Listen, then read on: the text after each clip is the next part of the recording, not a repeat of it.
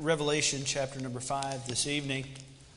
Preacher said he didn't know where I was going to uh, be preaching uh, from or what I was going to be preaching on. Uh, he started in the manger at Bethlehem, and I'm going to start at the back of the book. we got it covered on both sides. He started in the manger, I'm starting at the throne. And I'm very excited about this sermon. This is one of my favorite passages of Scripture in all the Bible. Even in prayer leading up to this, uh, this evening, uh, speaking to the Lord about this sermon, I just told him there's no way I can, I can adequately do this passage justice. It is by far one of the deepest and most powerful passages in all the Bible. And I, I, I kind of just told him, I don't know if there's ever yet been one preacher do it justice, but I'm asking that he would help me preach it to the best of my ability through his Holy Spirit tonight. Revelation chapter number 5 verse number 1 really if you if you'll look throughout the bible and specifically in the new testament it is very uh, silent on the matter of worship you would be surprised at how little there is in the new testament about worship uh, early on in the monarch history men like Noah, men like Abel, uh, the men before Moses, uh, there was very little restriction on worship. Was actually very much a free for all, so to speak, and uh, God accepted their worship. Um, and, and once Moses came along, more specific uh, laws and customs and practices regarding feasts, regarding uh, special appointed days and times and seasons became much more of a structured system. And uh, so throughout the Bible, we see worship changes quite a bit. And in regards to the New Testament, very, very little is said about worship. Very little. In fact, I think if you'll look at the Christmas story of Jesus being in that manger, that's probably what the Bible has the most to say in the New Testament about worship uh, just those wise men coming to worship, those shepherds coming to see what was in that manger. So, very little is said in the New Testament about worship. And I was reading one commentator's thoughts on that, and boy, I really did enjoy what he had to say on it. He said, maybe the reason it's so silent is because in the New Testament, the expectancy is your life is to be lived in a manner of worship. It's not just a moment by moment situation. It's not just this one time where God truly reveals himself to you. But we have the Holy Spirit of God that lives in us each and every day. And the Holy Spirit leads, guides, and directs us if we want Him to, and if we'll listen to Him. And we have God revealing Himself to us at all times of the day. And so in the New Testament, there is no curtain separating us from the Holy of Holies. That's been torn. We have direct access. There is no priest, there is no need of any of those things. We have direct access, and therefore, worship is not like the Old Testament in the sense that it was a meeting or a feast or a festival. No, no, no, no. Worship is your life each and every day, Christian. It is complete submission, a song of singing, and a, a heart of service to God. That's what your life is to be. And that's why we starve for worship. That's why we crave and hunger for it. That's why we look at it as if it's this thing off in the distance, almost a mirage that other people have had and we don't. It's because we're not willing to submit. We're not willing to serve and we're not willing to sing. So tonight, I just simply want to look at this. If we're going to really understand what worship is in the New Testament, we're going to look at it and what it is for us, we have to begin with the very basics of it. And that's why I want to talk to you tonight about the definition of worship. Revelation chapter number 5, verse number 1, the Bible says, And I saw in the right hand of him that sat on the throne a book written within and on the backside, sealed with seven seals. And I saw a strong angel proclaiming with a loud voice, Who is worthy to open the book and to loose the seals thereof? And no man in heaven, nor in earth, neither under the earth, was able to open the book, neither to look thereon. And I wept much because no man was found worthy to open and to read the book, neither to look thereon. And one of the elders saith unto me, Weep not. Behold, the lion of the tribe of Judah, the root of David hath prevailed to open the book, and to loose the seven seals thereof. And I beheld, and lo, in the midst of the throne and of the four beasts, in the midst of the elders, stood a lamb as if it had been slain. Oh, I'm sorry. Let me read that again. As my eyes began to water, I read that incorrectly. Stood a lamb not as if it had been slain. There's a very big difference. Stood a lamb as it had been slain. Having seven horns and seven eyes, and are the, which are the seven spirits of God sent forth into all the earth. And he came and took the book out of the right hand of him that sat upon the throne. And when he had taken the book, the four beasts and the four and twenty elders fell down before the Lamb, having every one of them harps and golden vials full of odors, which are the prayers of saints. And they sang a new song, saying, Thou art worthy to take the book and to open the seals thereof. For thou wast slain and hast redeemed us to God by the blood out of every kindred and tongue and people and nation, and hast made us unto our God kings and priests, and we shall reign on the earth. And I beheld, and I heard the voice of many angels round about the throne, and the beasts and the elders, and the number of them that was ten thousand times ten thousand, and thousands of thousands, saying with a loud voice, Worthy is the Lamb that was slain to receive power and riches and wisdom and strength and honor and glory and blessing. And every creature which is in heaven and on the earth and is under the earth, oh, and, and such as are in the sea and all that are in them, heard I saying, Blessing and honor and glory and power be unto him that sitteth upon the throne and unto the Lamb forever and ever. And the four beasts said, Amen. And the four and twenty elders fell down and worshipped him that liveth forever and ever. In our passage, chapter number five opens with the introduction of a scroll, a book this book contains writing both on the inside and the outside, the, the front of the cover and the back of the cover. It kind of speaks to the thought that there is nothing more that can be written on the topic that this book contains. We know very little about this book. Many commentators have suggested what it might be. Some believe this book is the Ten Commandments. I don't know. Some believe this book is the title deed to the whole world. Some might even say that this is the transaction receipt of the purchase of redeemed saints. I don't know. I couldn't tell you, for the Bible's silent on the matter. But based upon what John's reaction is to the, to the scroll, to the book, it's very important it's opened. I, I can't tell you what it is, but it mattered a lot to John. You know why? Because the Bible says as he looks at all that's going around, man, all the the, the dramatics of the scene and, and all the, the, the amazing sights that he's seeing, he looks at God sitting on the throne, and in his right hand is this book, this scroll, if you will. And this scroll, we don't know what it is, but, but when this strong angel stands up and says that there's nobody worthy to open the book, John weeps. I don't know what it is, but it's very important it gets open. And we find that as the, the Bible moves on, we, you'll, you'll see, and we'll study this tonight, but there's, there's someone who is found worthy.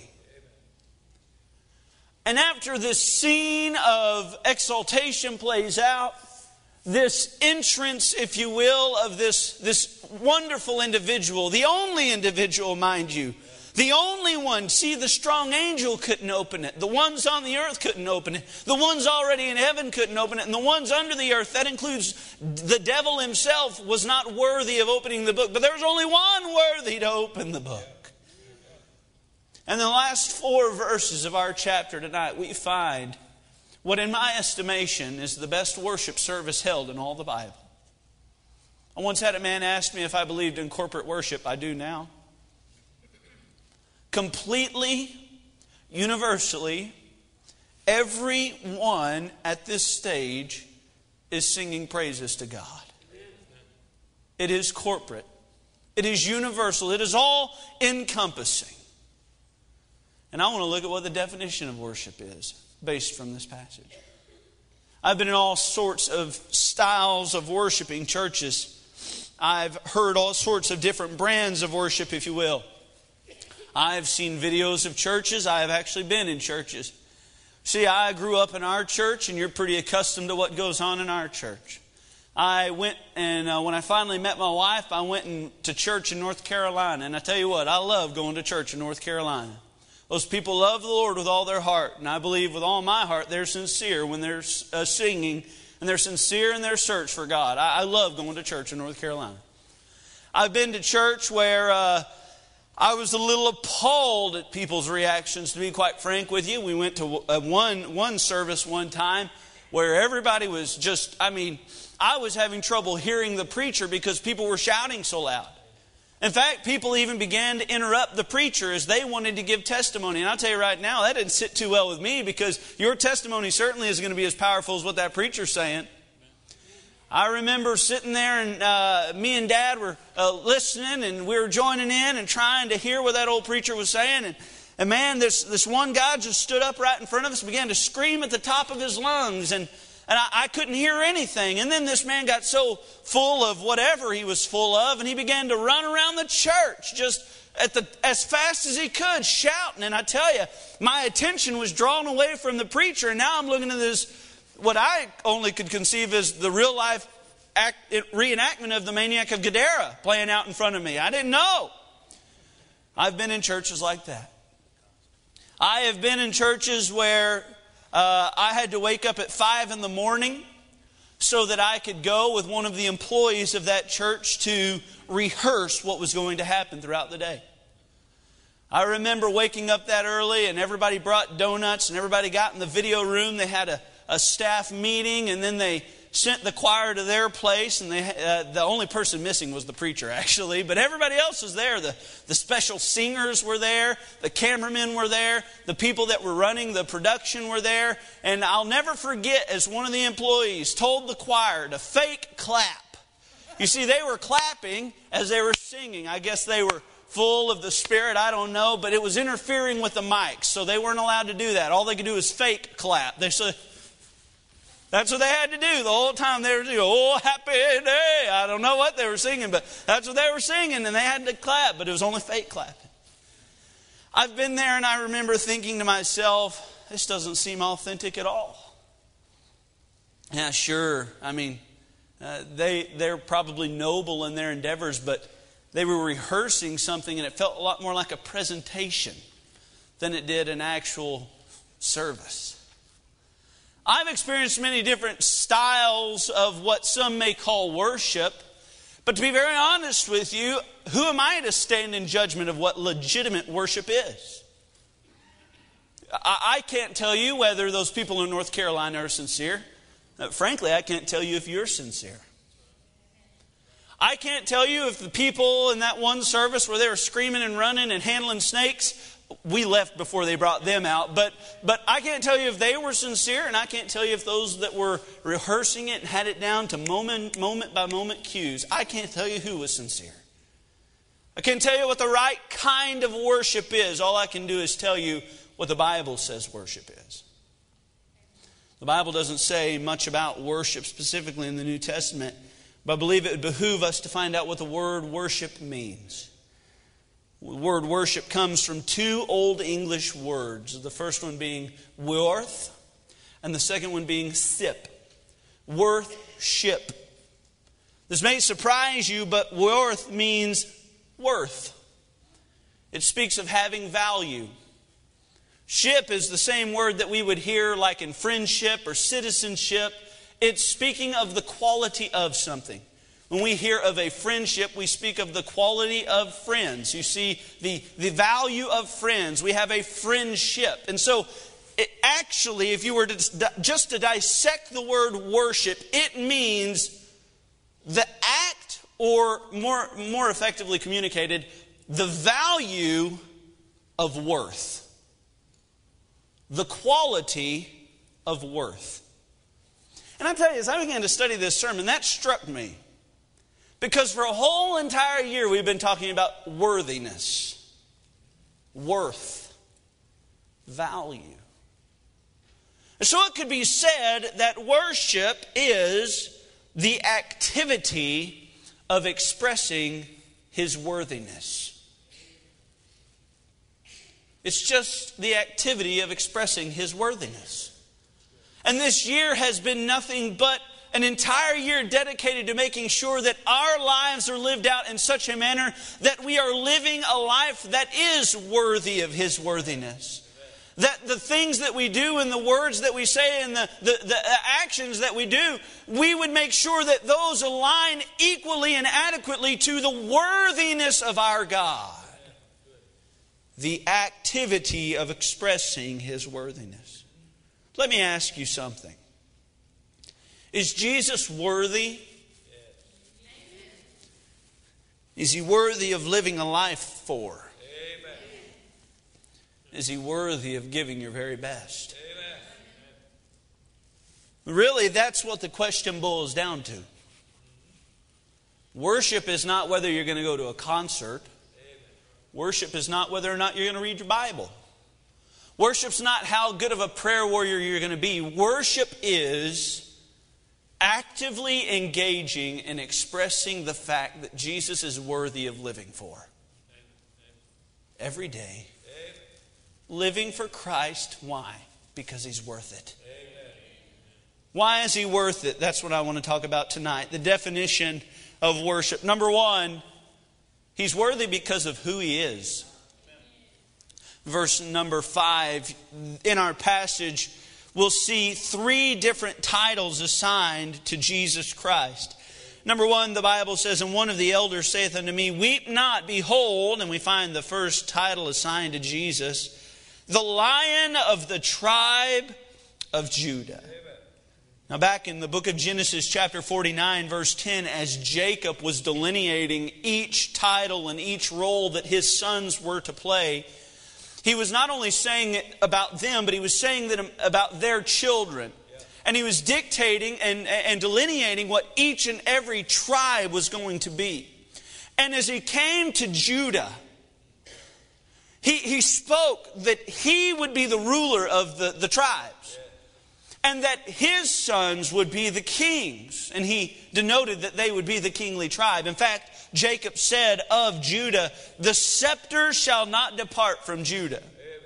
Judah was the kingly tribe. That was the one by which David came out of and, and Solomon came from. It was the kingly tribe of Israel. But this doesn't just stop with Judah and association with Judah, it speaks of a lion. And a lion speaks of courage, authority, and victory. Somebody told me recently that in some of the woods that I've been hunting, there's a lion walking around. Yeah. You know what I you know what I decided to do? Stop hunting there. you know why? Because there's a lion there. And if me and a lion have to go to tango, sometimes I say I'm crafty like a cat, nimble like a cat, but I think if I had to go hand to hand blows with a cat, it would win. You know why? Because the lion's victorious. It's powerful. It speaks of overcoming. So when the Bible speaks of Jesus being the lion of the tribe of Judah, it is saying that he is the victorious and conquering king. He's the Messiah that was prophesied in Genesis chapter 3:15 and he is the fulfillment here in Matthew chapter number 2. He came from nothing, but he is the king. And it's an amazing thought to me that the king of all decided to take a demotion to be a servant of all. Jesus is the lion of Judah, he is the king. And I want you to know that there may be those that deny the deity of the Lord Jesus Christ.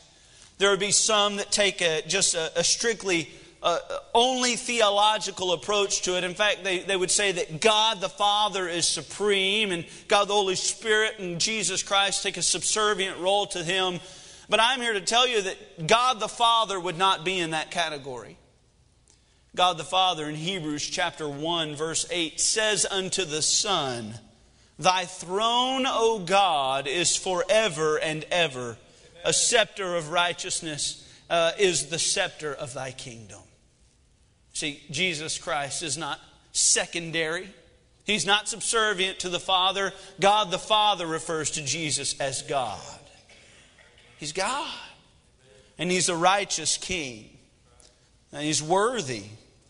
It's amazing how people will serve their king. I'm, I'm reminded of those men that David just wanted, he longed for a drink from the well. And they risked their life and limb to go and get that drink. And David was so moved with their actions that he just poured the water out. It's amazing what people will do for their king.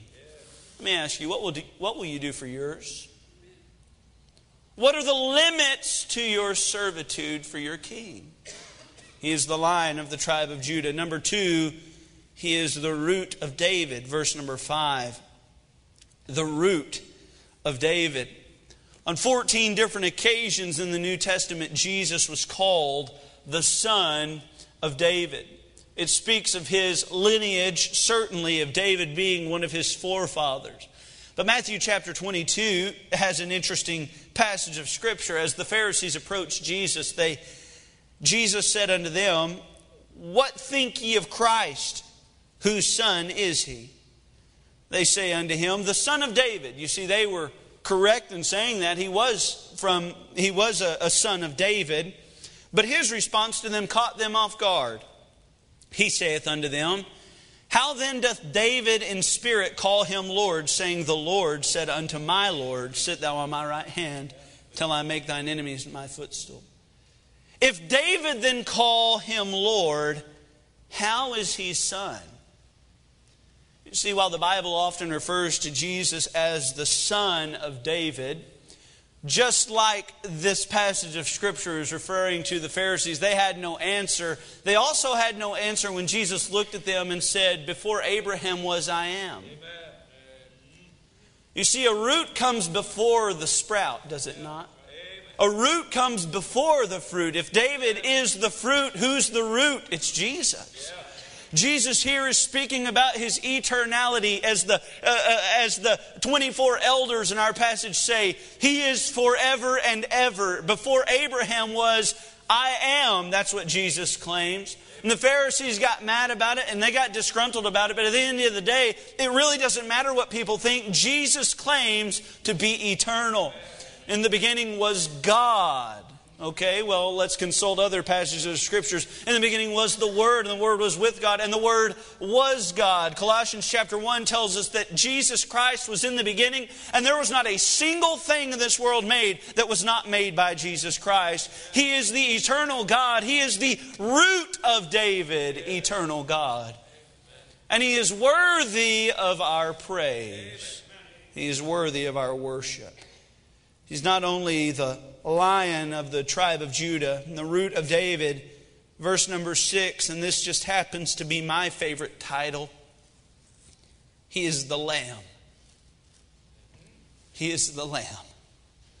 Now, verse number uh, six tells us that he's a lamb, but uh, if you'll read there with me, it paints a pretty unique picture of a lamb. In fact, I was at. Uh, uh, what's that? Uh, where do we go? Mainstay Farms yesterday, and and they had some lambs there. And I'll tell you, not one of them looked like this lamb here in this passage. The Bible says, and this lamb stood having seven horns. Now, I only counted two on the ones that I saw yesterday. At the most, this lamb had seven eyes. Now, that would be very creepy, very similar like an insect, right? I don't know, but that's what this lamb had. And, and, and it says that there were seven spirits of God sent forth into all the earth. And if you know anything about interpreting the book of Revelation, you'll find that this is not literal in the sense that this lamb actually had seven horns and, and seven eyes, and, and it didn't have seven spirits. In fact, what it's saying is the seven horns speak of power and authority.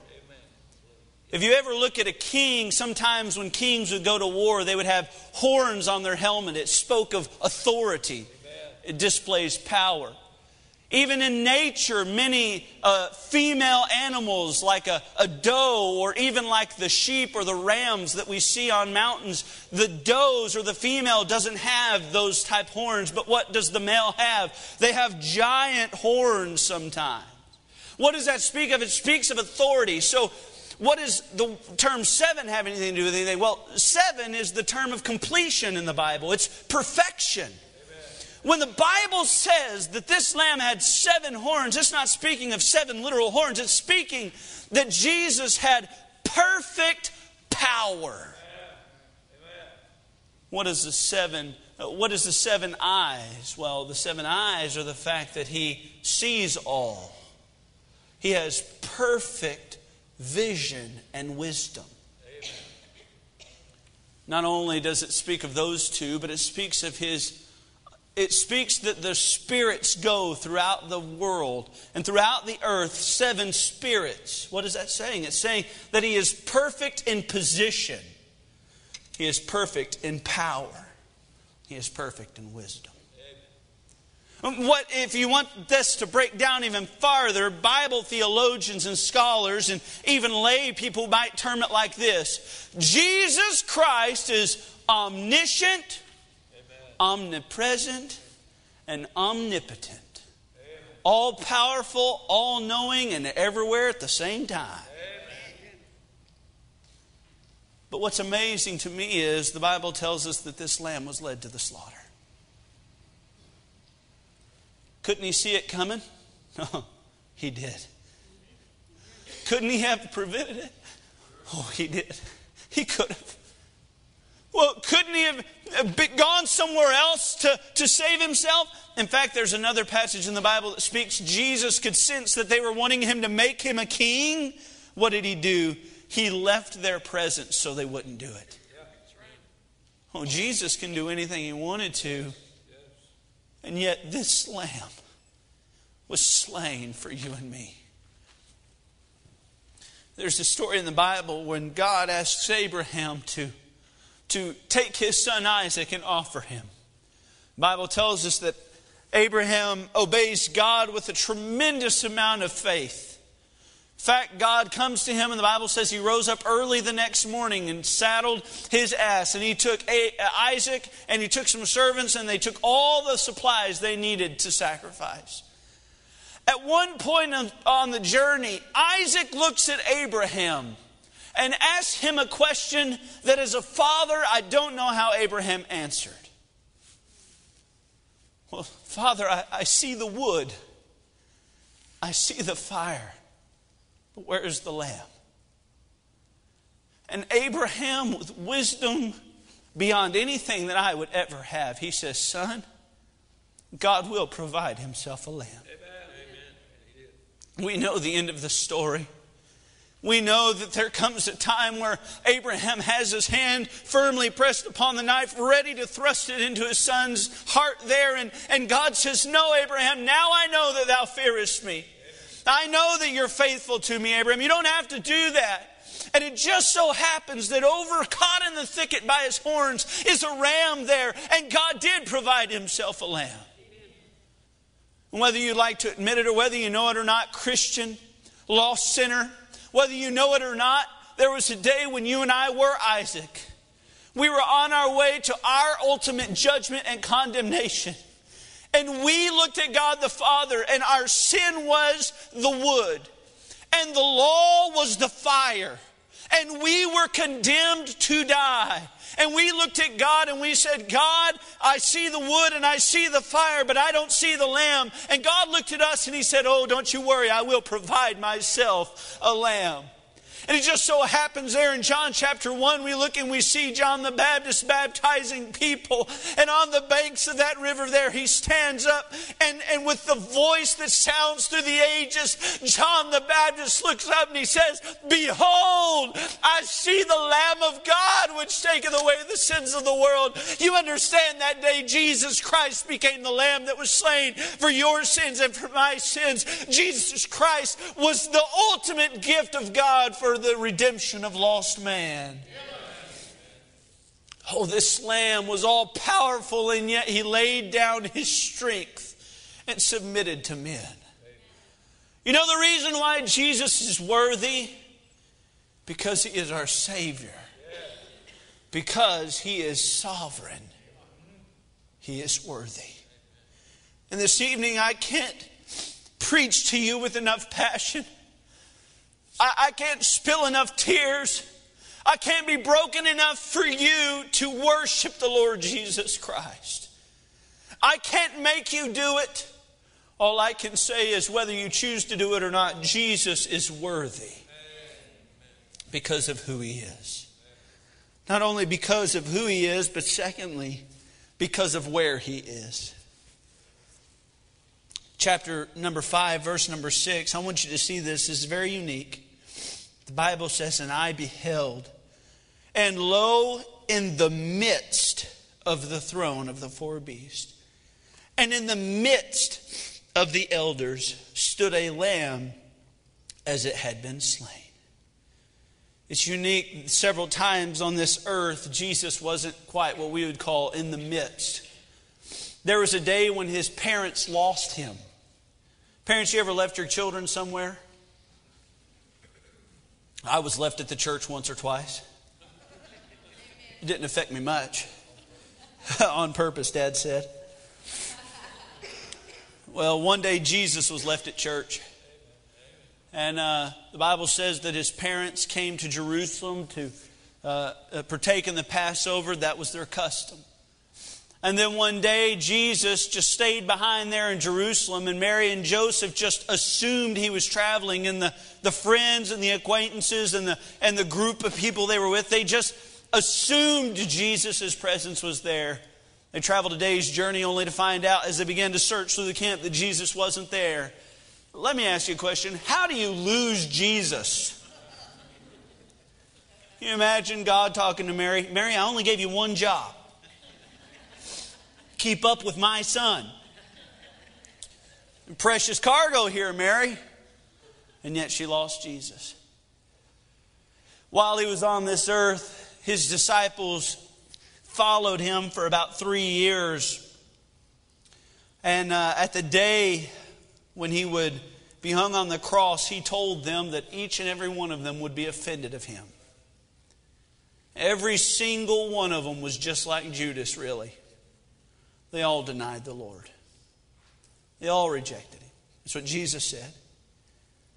And so uh, it's amazing that Jesus was lost while he was here, he was denied while he was here. And then we see that even when he came, his own people, the ones that should have been looking for the Messiah, the Bible says they rejected him. He came unto his own, and his own received him not. And this is the condemnation that light came into the world, and men loved darkness rather than they loved light.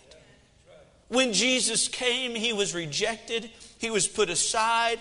Even the Pharisees, even the rulers, all the people were conspiring against him to, sh- to uh, stifle his message and to shut his followers up. And they did a pretty good job at times trying to keep him silent.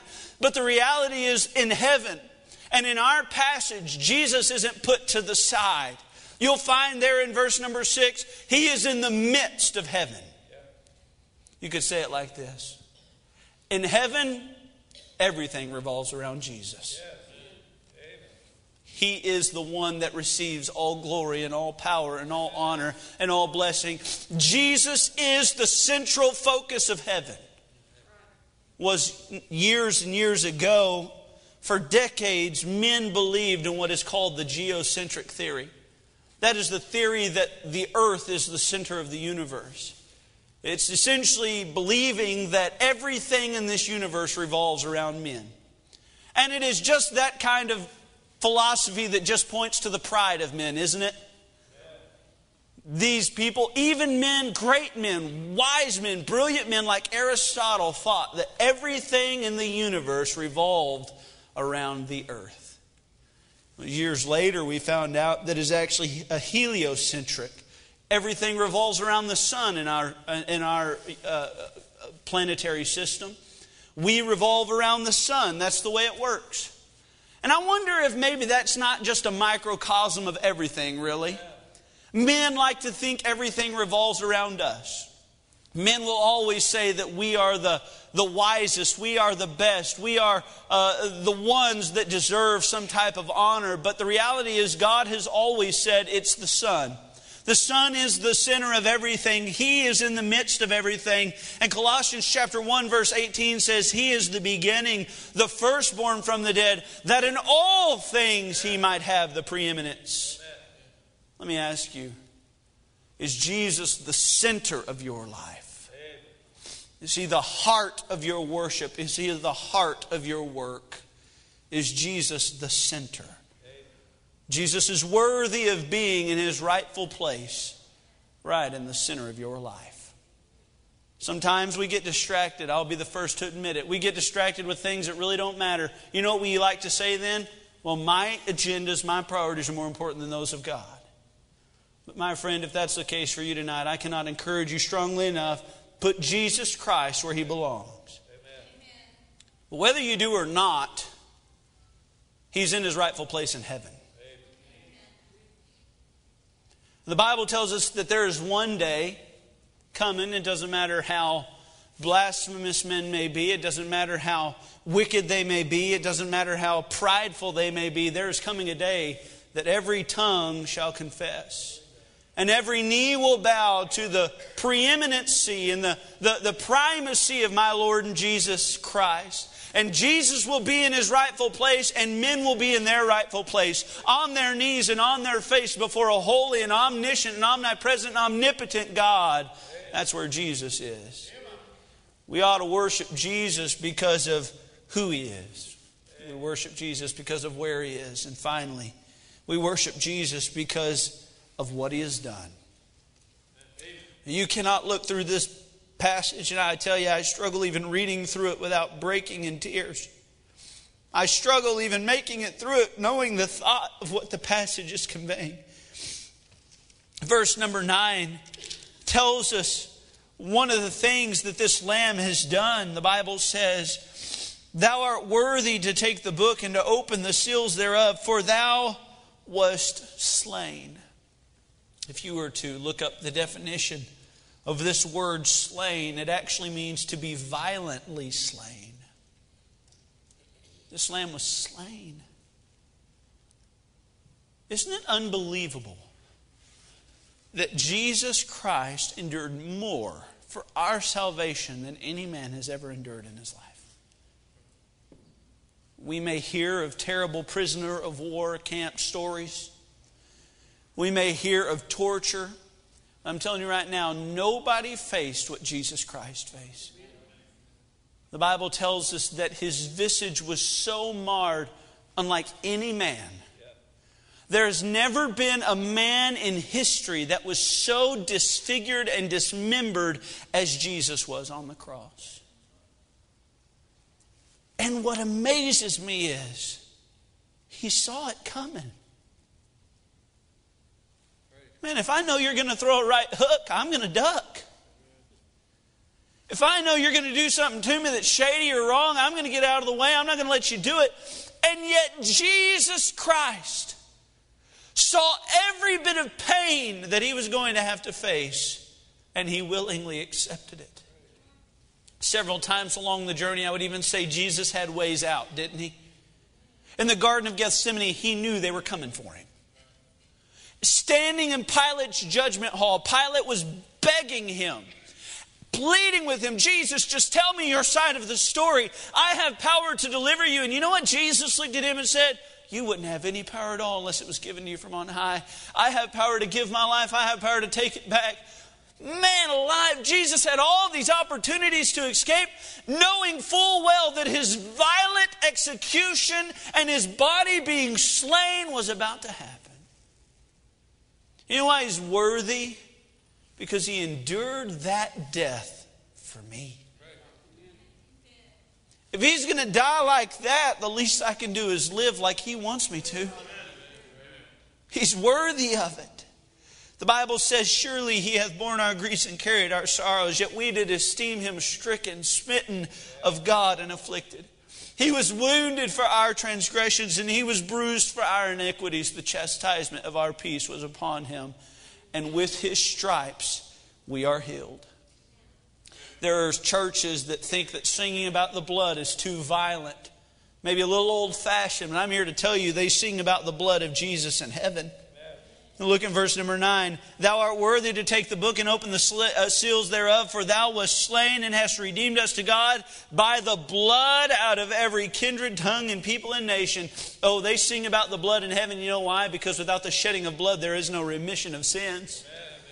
You may say it's a little gory. You may say it's a little uh, uh, uh, Uh, hard to look at or hard to talk about, but at the end of the day, the blood is what bought your and mine redemption. So if I have to sing, oh, one more story about the blood of the cross at Calvary, I'm going to sing it and I'm going to accept it with the greatest thankfulness and gratitude that I can express because Jesus shed blood was the only thing that gains me entrance into heaven.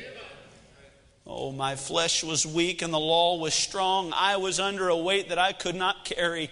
And yet the blood of Christ applied to the mercy seat of God bought my salvation for eternity. The Lamb was slain. That's why he's worthy, because of what he has done. Not only because he was slain, but because he achieved our salvation. Verse number 9. They sung a new song, Thou art worthy to take the book and to open the seals thereof, for thou wast slain and hast redeemed us unto God. Amen. Boy, we have salvation given to us freely. Galatians chapter 4 says it like this But when the fullness of time was come, God sent forth his Son, made of a woman, made under the law, to redeem them that were under the law, that we might receive the adoption of sons. It goes on in Titus chapter 3, verse 5 Not by works of righteousness which we have done, but according to his mercy he hath saved us by the washing of regeneration and renewing of the Holy Ghost. You see, Jesus Christ bought our salvation. There was nothing you could do to get into heaven. Nothing. No works of righteousness would gain you any type of acceptance with God, for even our righteousnesses are as filthy rags to Him. The best thing you do on a daily basis is to God something that stinks of vile and putrid rags. But somehow, in the glorious salvation that we've experienced, these rags are turned to robes of righteousness. We're washed to be pure. Like the Bible says, Come now and let us reason together. Though your sins be as scarlet, they shall be white as snow. Though they be red like crimson, they shall be white as snow. You see, Jesus Christ, when we, the day we asked Him to save us, took the fuller's soap and began to scrub out all the wickedness and all the wrongdoing that we could have ever done. And I'm telling you what, it doesn't matter how much wrong you've done or how long you stayed in that wrong when you were doing it, the fuller's soap cleaned it up and Jesus Christ scrubbed you up by the blood of Jesus Christ. He redeemed you and made you white and made you able to present yourself worthy of being in heaven. I'm just here to tell you, I don't get it. But the Bible says that He saved us by His grace and by His mercy. You know why He's worthy? Because of what He's done. He was slain for our sins and He was uh, uh buried for our uh, salvation. Now, here's the good part He hath set us apart. He hath set us apart. Look in verse number 10. The Bible says, now, I don't know if I'm getting ahead of myself, but I've been chewing this on this all day. As if access into heaven was not enough. You know, where, where do we deserve to be? Right there with Satan. You know the only thing Satan did wrong? He disobeyed God. You know what you and I did wrong? We disobeyed God. We are no better than him. And somehow, even though we deserve to be in the hottest part of hell with Satan, we're not even in a cardboard box in heaven. Which, by the way, would show extreme mercy. This is like those chihuahuas I was talking about last week. This would be like me accepting them into my home and giving them as much trash as they wanted, giving them a comfortable place to lay down. That's what, that would be mercy. That would be grace. That would be a place for us to live better than the place that we deserve. And yet, in chapter 10, we do not find his grace limited or his mercy stopped at any point. We find in verse number 10 he hath made us unto our God. Are you kidding me? Are you kidding me right now? He hath made us unto our God as kings and priests. I don't deserve the dirtiest cardboard box in heaven. And yet somehow I have a mansion. I'll tell you this while I'm up there, I don't have to feel guilty. I don't have to go to God every day and apologize for my sins. You know why? Because they're all forgotten. He'd look right in my face and say, I don't even know what you're talking about. I don't deserve entrance into this place, much less a title or position when I get there. Unto my God, you know what I recognize myself as? Flesh, a failure, and a reject. But unto my God, He hath made me a king and a priest. Are you kidding me? He is worthy. He's not worthy because the Bible says he's worthy. He's not worthy because psalm writers have written great psalms about him. He's not worthy because of the songs we sing or the sermons that I preach. He alone is worthy because of the person that he is and all the many blessings he's given me. He saved me. He was slain for my, my sins. And he hath set me apart to be something special when I get to heaven. Jesus Christ, even in leaving this place, this earth, said, In my Father's house are many mansions. If it were not so, I would have told you, I go to prepare for you a place. And if I go and prepare a place for you, I will come again and receive you unto myself, that where I am, there, may, there you may be also. I don't get it. And this sermon, this month, has been chewing on me for longer than you can even imagine.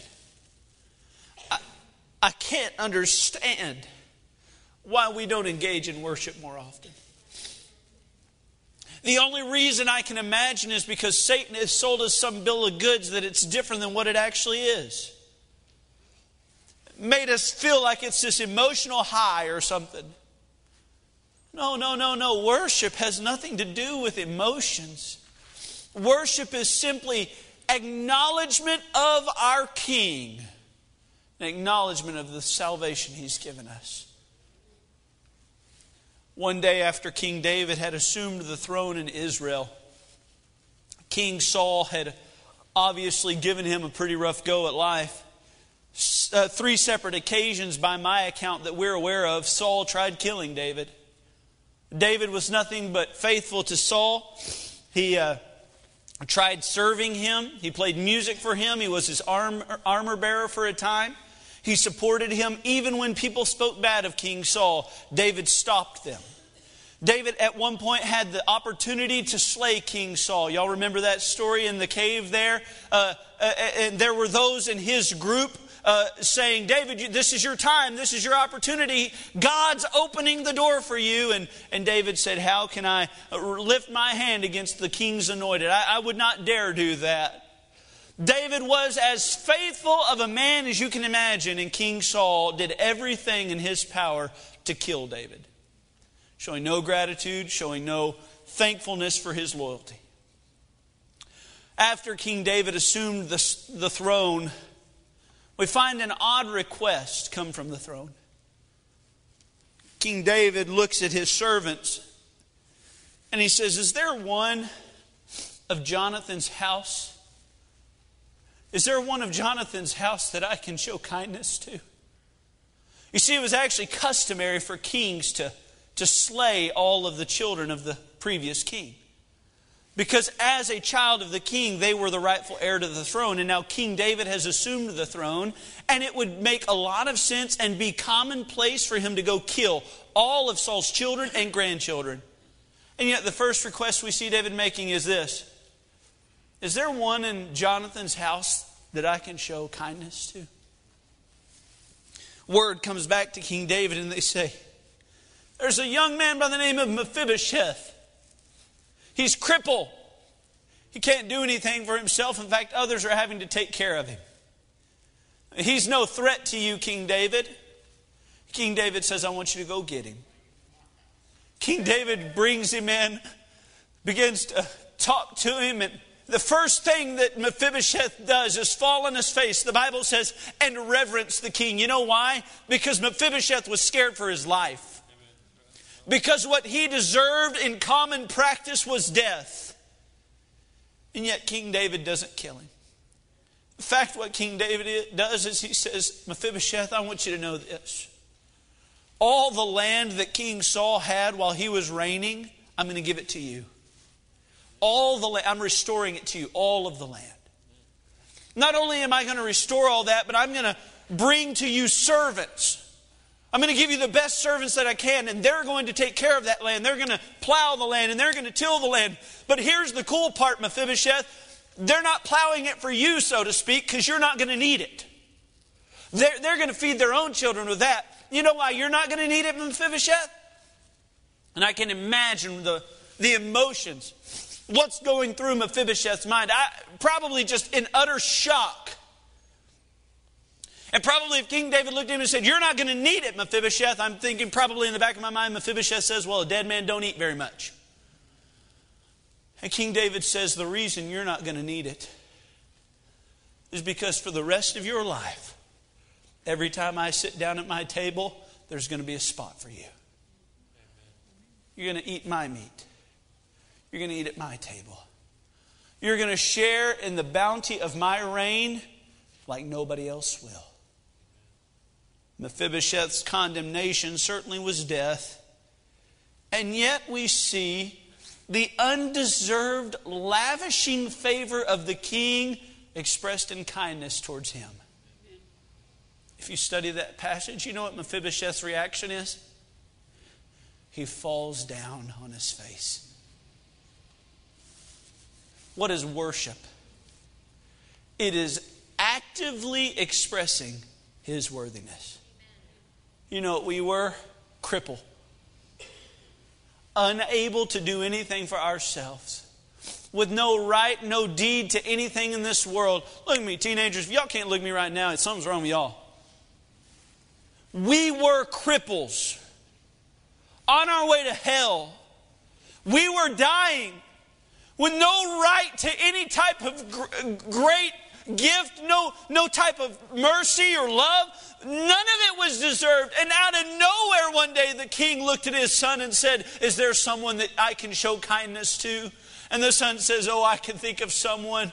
And the lamb that was slain before the foundation of the world came to this earth, and lived 33 sinless years, was placed upon the cruelest cross that you can imagine, was buried in a borrowed tomb. The reason it was borrowed is because he wouldn't need it very long. Because on the third day he rose again. Why did he need to rise? Because one day he's coming back and he is going to make me something special to my God. Not a sinner, not a reject, not a cripple. I'm going to be as a king and a priest to my God. Man, I don't get it, but the least that I can do is fall down on my face and say, Jesus, you are worthy of my admiration. Jesus, you are worthy of my praise. Jesus, unto you be all glory and honor and power and blessing. And I'm going to live my life as if you are worthy.